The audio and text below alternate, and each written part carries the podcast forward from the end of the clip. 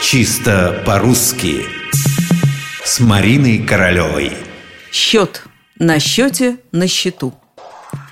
Современный горожанин, особенно если он житель большого города, плохо представляет себе жизнь без мобильного телефона. Сейчас трудно поверить, но жили же мы как-то без них, и ничего. А сегодня забудешь мобильник дома и места себе не находишь.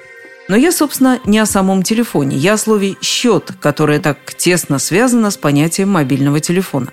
Ведь для того, чтобы телефон работал, нужно положить на свой счет определенную сумму, а потом еще следить, чтобы на счете было достаточно денег. На счете или на счету. Собственно, те же сомнения относятся и к банковским счетам. У человека, который пришел снять деньги со своего счета или наоборот положить на счет, возникает вопрос «у меня на счете или у меня на счету?». Сразу хочу успокоить всех сомневающихся. И на счете, и на счету одинаково правильно. Можно запросто спрашивать кассира, сколько денег у меня на счете, а можно, сколько денег на моем счету. Это утверждается в кратком словаре грамматических трудностей русского языка Яськовой и, следует сказать, сильно облегчает нам жизнь. Там, где мы имеем дело с денежными документами, с финансовыми операциями, нам годится любой вариант и на счете, и на счету.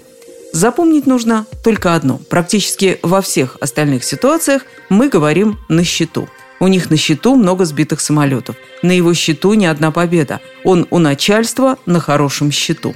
В конце концов, когда вы отправляетесь в банк или в контору, где оплачиваете мобильный телефон, главное для вас, сколько на самом деле денег сейчас у вас на счете или на счету. Не так ли?